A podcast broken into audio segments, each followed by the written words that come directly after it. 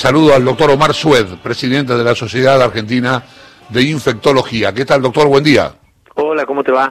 Buen día. Bien, muy bien, muy bien. Eh, esta mañana leí en el diario Página 12 una, unas declaraciones, creo que son recogidas de alguna nota que dio, eh, al ministro de Salud de la Nación, Ginés González García, decir que él calcula que en la segunda quincena de octubre, o sea, nada, dentro de 10 días, van a haber un par de medicamentos nacionales aprobados que vienen con mucha fuerza y que van a tener un efecto importante. ¿De qué se trata esto? Eh, ¿Por qué habla de efecto importante? ¿Qué significa?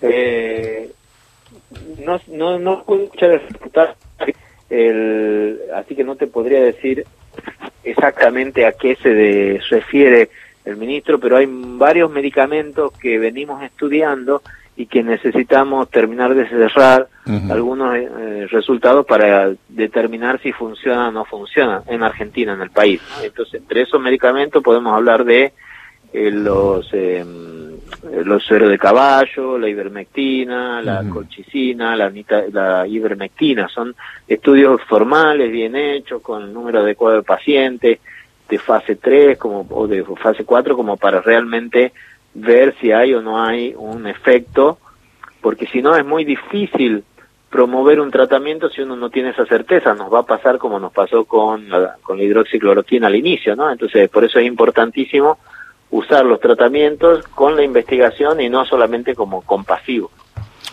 Claro, eh, no, porque, a ver, este, ¿qué, esos medicamentos son, son medicamentos que existen, ¿no? Que se usan para otras cosas, ¿o no? Son, Algunos ¿O son, son fabricados especialmente para esto? Claro, el suero de caballo es especialmente para esto. Claro, el es para, pero el suero de caballo es para atenuar los efectos. Eh, el suero de caballo es, intenta bloquear la actividad del virus los primeros días de la enfermedad, mm. con anticuerpos que bloquearían el virus, anticuerpos que uno, cuando uno se cura del coronavirus, porque el propio organismo hace sus propias defensas contra el coronavirus, por eso se cura del coronavirus, no se mueren todos. Pero entonces, sacándole, y por eso que se piensa que el plasma de convaleciente iba a mejorar la vida de las personas porque ganás tiempo y no esperás que la persona empiece a desarrollar su propio anticuerpo, ya le pasás el anticuerpo de otra persona. El problema es que con el plasma los estudios no han mostrado eh, que haya sido muy, muy efectivo. De hecho, el último estudio que se hizo acá en el hospital italiano no mostró un impacto positivo y quizás porque ya se demoró mucho en identificar al paciente, ya el paciente está muy grave cuando le pasan los el plasma y eso no tiene efecto. Entonces el suero de caballo es más fácil de producirlo, se saca más rápido, es mucho más potente, 20 veces más potente. Entonces se da muy temprano, en los primeros días de síntomas, eh, quizás ahí pueda tener un impacto mayor. Vamos a ver eso con el resultado del estudio. Em, doctor, el, el, suero de convaleciente, el plasma de convaleciente, no es efectivo si se aplica tardíamente, pero sí podría hacerlo ante los primeros síntomas o directamente se descarta como un tratamiento contra el COVID-19 no eh, podría ser y tendríamos que, tenemos que ver todavía los resultados de los estudios que se están haciendo en fases más tempranas. Y, todavía no se descartó eso. ¿Y todos los pacientes que mm, a los que el plasma les contribuyó a la recuperación, entonces cómo se explican? Es que no tenemos esa información. Eh, si vos tenés, si vos, quiero decir, no tenemos datos de que realmente el suero el plasma haya generado esa recuperación. Si, ah, si hablamos, ah, por ah, ejemplo, del intendente eh, o de todas las personas que recibieron plasma y salieron adelante, no tenemos comparado con esas personas un grupo control que nos diga que un caso igual en esa misma situación al otro día no iba a mejorar. A mí me llamaron, por ejemplo, en una clínica un día para ver si podíamos hacer el esfuerzo de conseguir plasma para, para, para una persona. Cuando me ubican finalmente y logramos hablar, me dice, ah, no, ya está, ya se le bajó la fiebre. Bueno, si esa persona hubiera recibido el plasma seis horas antes, habríamos dicho que fue el plasma. Pero a veces la evolución propia de la enfermedad, acordate que el 97% de las personas, 98%, se recuperan, no se mueren. Eh, hubiéramos pensado que era el plasma. ¿no? Entonces, por eso es importante hacer el grupo control. Es, es preocupante lo que nos dice, porque durante todo este tiempo teníamos, los que estamos preocupados por el efecto del COVID, teníamos como una esperanza en que el plasma, en el caso de que nos pegáramos el bicho, nos iba a ayudar a sobrevivir. Quiere decir que durante todo este tiempo los que recibieron plasma, en realidad es como si hubieran recibido agua mineral en, la, en el cuerpo no como agua mineral, pero no podemos decir, lo que sabemos de estudios ya muy grandes también, es que no, no es una técnica que sea peligrosa, eh, pero datos concretos de que realmente hayan aportado mucho en términos de, recuperación no tenemos. Entonces, lamentablemente, eh, nos hubiera encantado que hubiera mostrado que realmente salva la gran mayoría, que hay una, por ejemplo, 20-30% de mejora en la mortalidad, porque entonces eso nos haría acelerar el uso en todos los pacientes. Pero esto lo que nos muestra es que en los pacientes graves el plasma no ha sido muy esperanzador y nos ayuda también a, de alguna manera manejar las expectativas. Si tenemos un paciente ahora grave, en, eh, uno ya no va a prometer una curación con ese plasma porque ya sabe que el impacto en personas ya avanzadas y graves no comparado con, con placebo no ha sido mayor. Sí, tengo dos casos, conozco de alguien, de una un, un conocido mío de, que falleció la semana pasada o hace 10 días, a que le habían aplicado plasma. Eh, estaba complicado, ¿eh? Estaba complicado. O sea, la aplicación de plasma fue como a ver si mejoraba. Y tengo otro, que habló aquí, Gustavo López, el periodista, que gracias al plasma se recuperó. Claro. Eh, claro. O sea, es este, no, no. Se recuperó. Ahora no sabemos si fue gracias al plasma, según lo que nos dice el médico. él cree que sí, porque, porque estaba muy mal, la estaba pasando mal. Le aplicaron el plasma, le dijeron espera dos días, espera 48 horas. A las 48 horas empezó a sentirse mejor, le bajó la fiebre y empezó a, a estar normal. Claro, pero si vos hablas con algunas personas que hayan tenido coronavirus, que no hayan tenido que recibir plasma y les pregunta si a las 48 horas se le bajó la fiebre, a la mayoría de ellos también se le bajó la fiebre a las 48 horas. Entonces, por eso es lo que decimos, es importantísimo cuando uno hace esto, hacer un, un, estudio controlado. Mucha gente dice, eh, no, yo me tomo una pastilla de vitamina C y no me, no me resfrío nunca. Bueno, cuando vos haces estudios a quienes a la mitad de la población le das vitamina C y a la otra mitad le, no le das vitamina C, no ve una mejoría en el grupo tratado, y entonces puede decirle, mira, vos no te pasará, pero pero en realidad no te está protegiendo la vitamina C, tuviste suerte. Pero, espere, doctor, espere, porque me está derribando demasiados mitos para una sola mañana. ¿Cómo es esto que la vitamina C entonces no ayuda a prevenir los resfríos? La, la vitamina C no es un preventivo, si vos te tenías que resfriar, te vas a resfriar, es una medicación que la tenés que, si no comes naranja, la tendrás que tomar. Pero si comes dos naranjas por día, no necesitas un refuerzo de vitamina C pero digamos no tiene un efecto por sí sola, preventivo, ¿sí? Obviamente es mejor tomar, digamos, tener una buena alimentación y tener vitamina, los niveles de vitamina adecuados en el cuerpo, y si no las tenés hay que comprar y tomar vitamina C, pero no es un no es una prevención que, que se puede usar como la vacuna de la gripe, que sí te protege. Eh, hay un tema ahí que, que preocupa, se dice, se dice mucho, no sé si esto será así, usted me dirá sí o no, que el COVID permanece en el aire, en micropartículas que serían más duraderas que los dos metros de distancia y que podrían permanecer en los ambientes.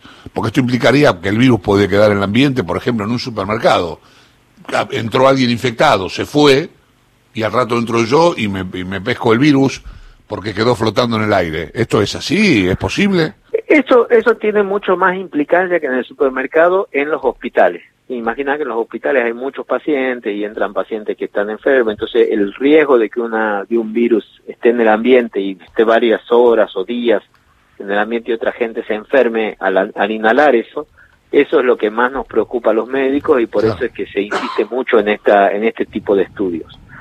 Lo que dijeron los últimos estudios es que en algunos casos ocasionales, puntuales, con muchísima carga viral y que en ambientes muy cerrados que no están ventilados, podría ser, podría pasar que haya dos o tres horas de circulación del virus en el aire. Pero la gran mayoría de los casos que se están contagiando ahora no es por ese mecanismo. De hecho, la gran mayoría de los casos que aparecen en los hospitales entre en contacto entre otras personas no es por tocar una pared contaminada o por inhalar el virus, sino por acercarse a menos de dos metros sin barbijo. Doctor, por eso hay que seguir seguir eh, insistiendo en esas medidas de distanciamiento y de barbijo. Una, una última consulta por mi parte. Em, estos medicamentos que el ministro Ginés González García anunció para mediados de octubre, eh, ¿qué efecto tendrían? ¿Curarían la enfermedad? ¿Permitirían una mejor recuperación? ¿Acelerarían la recuperación? ¿Generarían más anticuerpos? ¿Qué, qué efecto tendrían?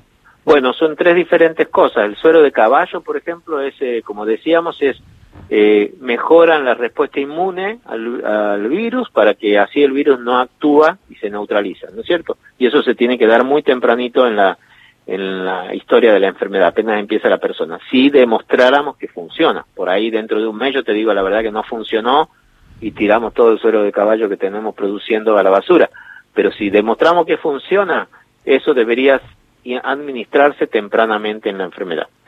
La, la ivermectina es una medicación para parásitos que ha demostrado tener un impacto directo en el virus. ¿Por qué? Porque actúa, el virus entra a la célula y a través de la célula se multiplica y después sale por unos túbulos de dentro de la célula, por unos tubitos. Esta, esta medicación frena el circuito en esos tubitos. Entonces podría tener un impacto en reducir la cantidad de virus que la gente va produciendo en su propio, en su propio pulmón pero no sabemos si eso acelera la curación o impide la mortalidad. Entonces eso todavía hay que esperar para saber si eso realmente va a generar un, beneficio. Y después el otro medicamento que se llama la colchicina, es o, la, o el fluxolitinib, que son medicamentos que están también en estudio, lo que hacen es funcionan a través de, su, de la propia eh, inmunidad nuestra. La gran mayoría de la gente que se muere por COVID se muere no tanto porque el virus le haya destruido el pulmón, sino porque el virus afecta al pulmón y su propio organismo, el propio sistema inmunológico, lo quiere ir a eliminar al virus y genera una respuesta, una inflamación muy importante dentro del pulmón, que es lo que lleva a la muerte a la persona. Entonces, lo que tenemos que hacer ahí es enfriar ese pulmón, congelarlo, disminuir la cantidad de inflamación dentro del pulmón. Entonces, por eso es que usamos corticoides en las etapas finales de la enfermedad. Ahí estamos probando ahora la colchicina, ruloxitinib y muchos otros medicamentos que estamos viendo a ver si serán o no mejor que los corticoides en esa fase. Eh, ¿Los vuelos, ustedes aconsejan retomar los vuelos eh, domésticos o no? Es que no es una no es una cuestión médica. Nosotros lo que decimos es que si se puede hacer un vuelo doméstico en el cual vos puedas estar a más de dos metros de otra persona, eh, podés viajar. Hay que ver si eso es sostenible económicamente y si eso implica que las personas que van a viajar antes de llegar al avión y después que se bajan del avión van a poder estar eh, también separadas. Y no van a, porque no tiene mucho sentido de que vos las tengas separadas en el avión pero que las lleves en un colectivo atiborrado donde se vayan a infectar si las traes de La Plata para ir a, tomar un avión a, a, Buenos Aires por ejemplo no entonces tiene que asegurarse que durante todo el trayecto, desde la salida de una casa hasta que vuelve a, su casa, a la otra casa, la persona está a dos metros o metro y medio por lo menos de distancia, con barbijo y en ese sentido, y que no, utilice, no se utilice el baño y no se coma en el vuelo, y de, ese, de esa forma se reduce mucho la posibilidad de riesgo de transmisión. Pero hemos visto brotes en, en aviones, digamos, se han reportado casos en aviones, sobre todo en, situaciones que aparentemente fueron el uso del baño en un par de publicaciones. Así que es una cuestión que va a haber que tener en cuenta. Hay alguna gente que está pidiendo el uso de PCR antes de subir un avión. La verdad que no hay ningún estudio que demuestre que eso reduce el riesgo y el costo es altísimo, digamos, una PCR para solamente para tomar un avión. Así que de momento creo que la discusión está... El resultado no es inmediato de la PCR. Claro, además eso, demora por lo menos 6 a 8 horas, entonces por ahí entre, entre que demora, vos te haces hoy, mañana la tenés al resultado, pero por ahí ya mañana te empieza a aparecer la PCR, el virus en el cuerpo y no te diste cuenta, ¿no? Entonces tiene muchas contras plantear hacer PCR en, esta situación. Una pregunta, que esto me quedó del fútbol, ¿no? Eh, ¿Hay falso negativo ¿Hay falso positivo? Hay mucho más falso negativo que falso positivo. El falso positivo es rarísimo, significa que te hicieron mal la muestra, o se equivocaron de tubo, o que el que te tomó el hisopo tenía el guante contaminado de otro hisopado que hizo antes, por ejemplo, y entonces eso es menos del 1%. Pero hay muchos falsos negativos, más del 20%. Eso significa que vos podés tener el virus hoy negativo, vas a jugar al fútbol, te abrazás, está, eh, festejan juntos a la noche y después resulta que al otro día eh, están todos contaminados porque uno de esos falsos negativos.